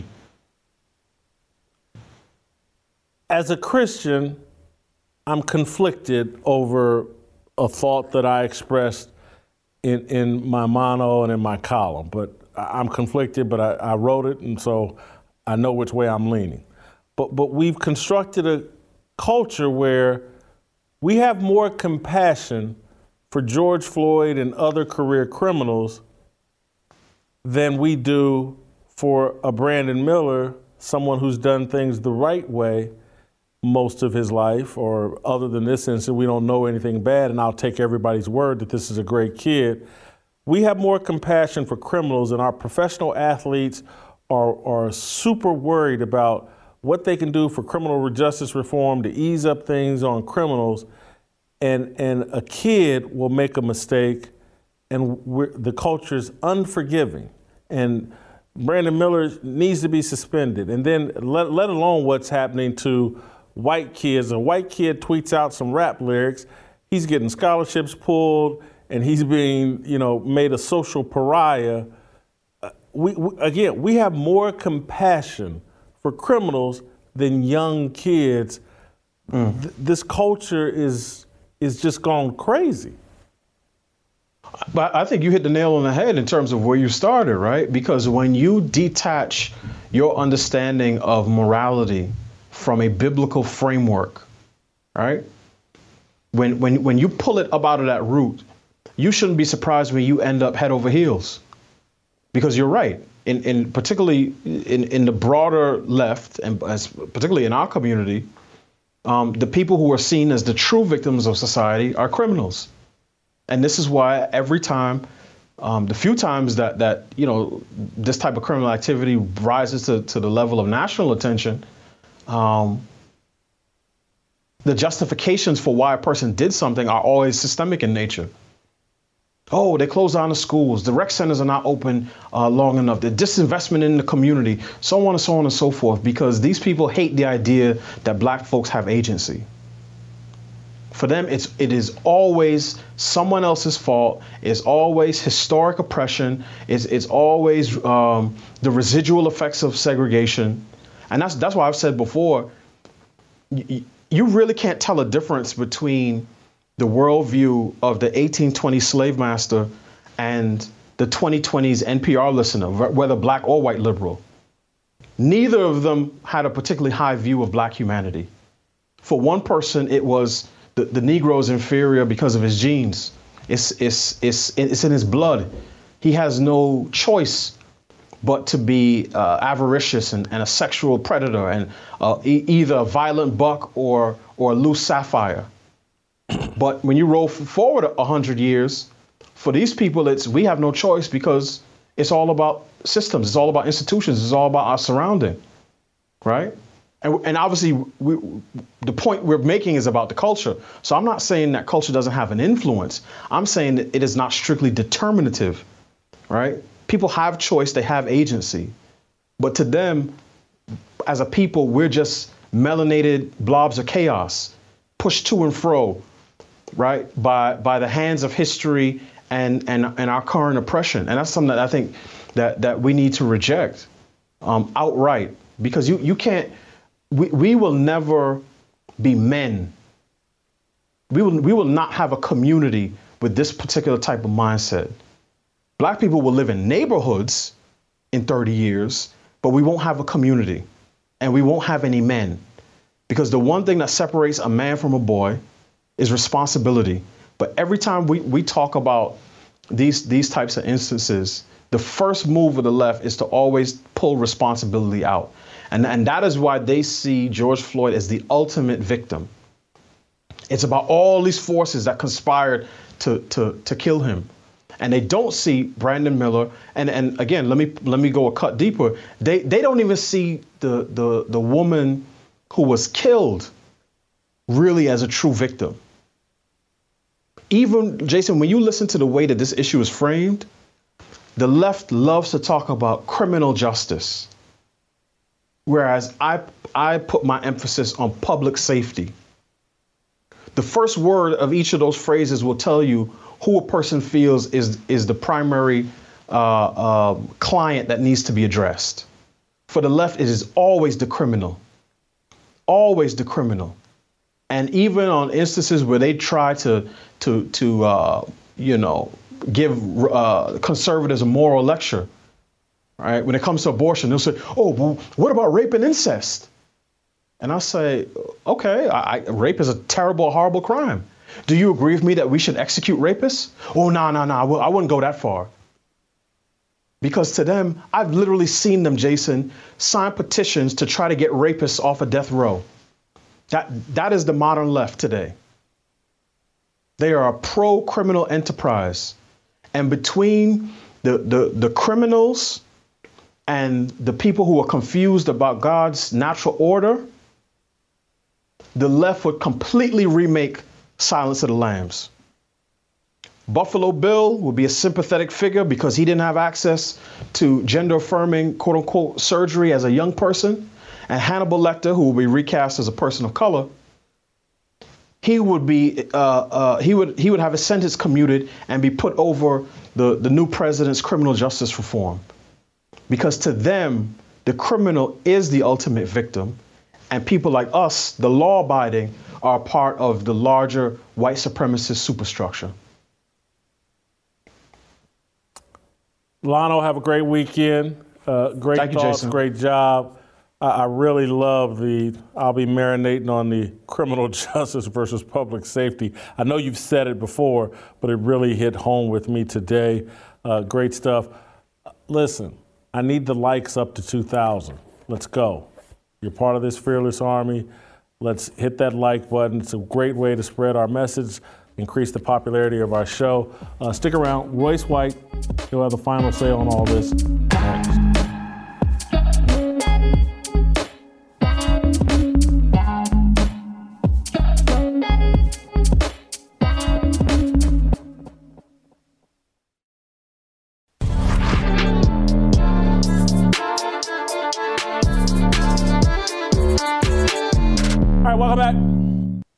right, let's go deep here with Royce White. Perfect guy to give the final say on this. He was a great basketball player, prospect like Brandon Miller at one point, knows, obviously understands locker room dynamics as well as anybody.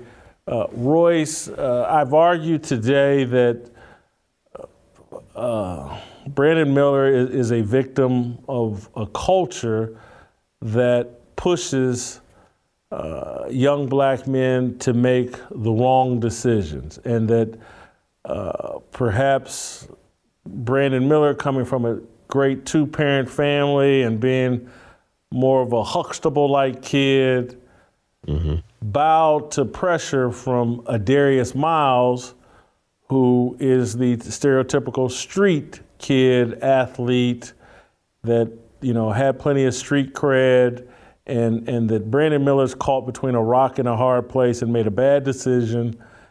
Uh, just just your reaction to am I right in in thinking that sometimes the kids from the more idyllic background have have a tougher time negotiating the street and hip hop culture politics that many young black kids are faced with. Peer pressure, yeah. Um yeah, well, I mean, there's something to be said for being green. You know what I mean, and, and never having been off the porch before. Um, I, I, think I think there's a cultural narrative painted about about the streets and about um, being from the neighborhood. I, I, look, I come from this before ever being an All-American basketball player or one of the best uh, one of the best in the country at, at, the time that I played. I came from the streets, and and and there are two types of um, psychological profiles in the streets or in the neighborhood. Some people are looking to, and I've said this before, I think, but some people are looking to bend the rules in a rigged system. They understand the system is rigged, and and they've made a decision that they're not going to play along with that rigged system. That they're going to play by their own set of rules. Um, I think the American Mafia and other criminal organizations uh, were were a great example of that historically, and and and and I've said to you on the show before also that when your government steals, everybody steals. So there, but there are two types of profiles in, in, the neighborhood, especially where I grew up. You had your people who were who were toeing the line of trying to bend the rules for for some business purpose, some economic gain, some capital gain, which is a, a lack of moral clarity and character. But then there are psychopaths. And and our our our culture today, as I've grown up from being a young kid and a young athlete to where I am now as a grown man, um, the hip hop culture and our culture in black communities have, has become explicitly psychopathic. Uh, and it maps onto the rest of society. It, it really does. You see a, an increasing amount of, of uh, psychopathy and a sort of uh, derangement and, and, lack of true lack of uh, decision making in real time. And and I think if you don't come from that era, number one, an era like mine, even where there was a last remnant of sanity, and, and your era for sure, where some of the guys who were in the streets had had some sacred honor left. Um, if you don't come from from those time periods, or if you don't come from a neighborhood where your elders instilled certain values in you, yes, you're surely going to be uh, easily co-opted by people who are uh, nefarious and, and psychopathic. The, the, that I would agree with that. Do you, and, and I'm perfectly fine if, if you think so, do you think I'm being too sympathetic towards Brandon Miller? No, I mean, it, look, I don't, I don't think you're necessarily being sympathetic enough. I agree with you 100%. Because let, us take it a step further. Then, then the obvious, he succumbed to peer pressure. In this country, we um, tend to encounter death our encounter of death seems to to bring about a, a, a it, it tends to show our lack of faith, our lack of faith in our Constitution and our lack of faith in Christ. And and I'll, I'll explain how. Um, people are going to die in society, and not only are people going to die, people are going to be murdered in society. There's no there's no getting around that. What tends to happen, what you tend to see, is that as we become disconnected, as we become um, um, what do you want to call it? I would say uh, coddled as a society, given everything we need. We respond to death and murder in a way that is um, an overreaction. And and l- let me be clear: this this woman being murdered the way that she was and this whole situation and these situations that we see writ large in america with black people but but all people. These people are degenerates. They're psychopaths. They have no moral character. They have no moral clarity. They have no faith. They have no god in their life and that's clear by their actions. And I, and I feel terrible that this woman was was shot in the head and she had a, a, a child. And and the whole thing is just complete nonsense and, and un, unacceptable and unnecessary and, and I hear about it all the time in my own neighborhood here in Minneapolis or, or in St. Paul. But let's be clear we can never allow these individual situations prompt us to sign over our security to a super state. And that's what we often dance around. That's what we often approach when these situations happen, right? And and and that's, you know, let's get more police. No, we don't need police. We don't need more law and order. The the people we, the citizens, we, the people, are not below the law. Nobody's above it, but we're certainly not below it. And we, we, we teeter on placing ourselves below the law when we allow our fear to beg the system for security. The system cannot secure your safety and it cannot secure your freedom. You must do that on your own. And and and the cultural decay, the moral decay, decay will certainly, certainly give us tragic outcomes but there's an even more pernicious and tragic outcome out there for us. So I think, you know, what this kid did was silly. He should have had more maturity, should have asked questions. But ultimately, he's not to blame. He's not to blame. You we cannot surrender the, the desire for security for free will. I'm not responsible for what you do in in in in, in totality. You are you at home, you're responsible for what you do. As soon as you start to say that everybody else is responsible, absolutely, for the things you do, you you set the stage for the, the state to take over and, and take away the free will and the freedom of all of us. I think I'm going to follow up on what you just said because Shemeka said something that made me think of you, and and just in terms of like culturally, the difference between black and white culture and guns, and yeah. you know, moving down here to the south the way that I have, I I'm aware of like how uh, white families they teach their kids about gun use and gun laws and the proper use of guns and what they're there for and how to hunt with them and blah blah. But, but they even go a step further that I think we have virtually no understanding of. I'm talking about black people.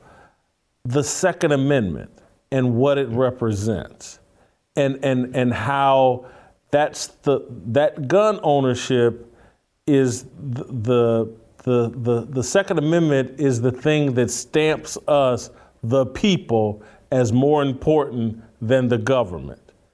And, and, and I don't think in the black community we understand it. Sh- Shemeka was talking about, you know, like when we think of guns, we think of protecting ourselves from the bad guys or being a bad guy with a gun. Yeah.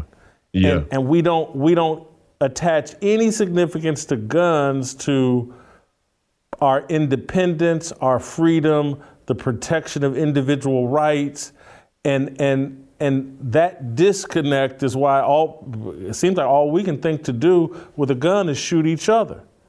And and we never think of it like, hey, no, this is here to protect me from a government that will destroy me and take away all of my freedoms and that's what a gun is really about. It's not about shooting my next door neighbor or the guy the block over that disrespected me in traffic or at the grocery store. Well, you're you're 100% right, and, and and I'll take it even a step further. And I think this is what your show is aimed to do. And I think that the criticism of you from the black community is really is really a, a, a an ugly level of cowardice, right? And, and not just you, but any of these black conservative voices who line up more with the true Republican ethos in this country, because there is a RINO ethos, but then there's a true Republican American ethos. But all of the black people who uh, who line up with that, who advocate for the Second Amendment or defend the Second Amendment, run into a similar backlash from an, a feminized or a very feminized uh, black pop culture that is that is taken over and, and uh, run out in front for the entire American popular culture. Uh, that's why you have Rihanna. That's why you have all Michelle Obama, Kamala. You know, take take your pick. All of them are going to follow along the same lines on these political issues. Um, it's not just that. It's not just that we don't understand the Second Amendment in in a cultural way. Our relationship to guns in this country and the Second Amendment has been subsidized by the very people who profit from us killing each other. And in that way, Kanye West was more profound than anybody wanted to give credit to. And black people not opting to give credit to him wasn't because we were disgusted with the other things he was saying. We didn't want to have to acknowledge the fact that our circumstance in this country that has many powerful white people, Jewish people, black people, all kinds of people, the CCP, Chinese, is a subsidization of, of our of our tragedy all of these people would love to use this woman being killed as a as a justification to to take gun rights away and say that we have a gun issue in this country.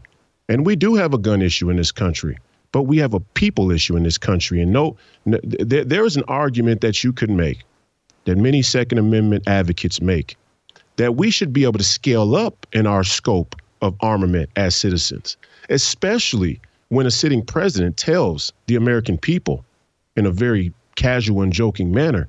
If you want to fight a tyrannical government, you're going to need F 16s.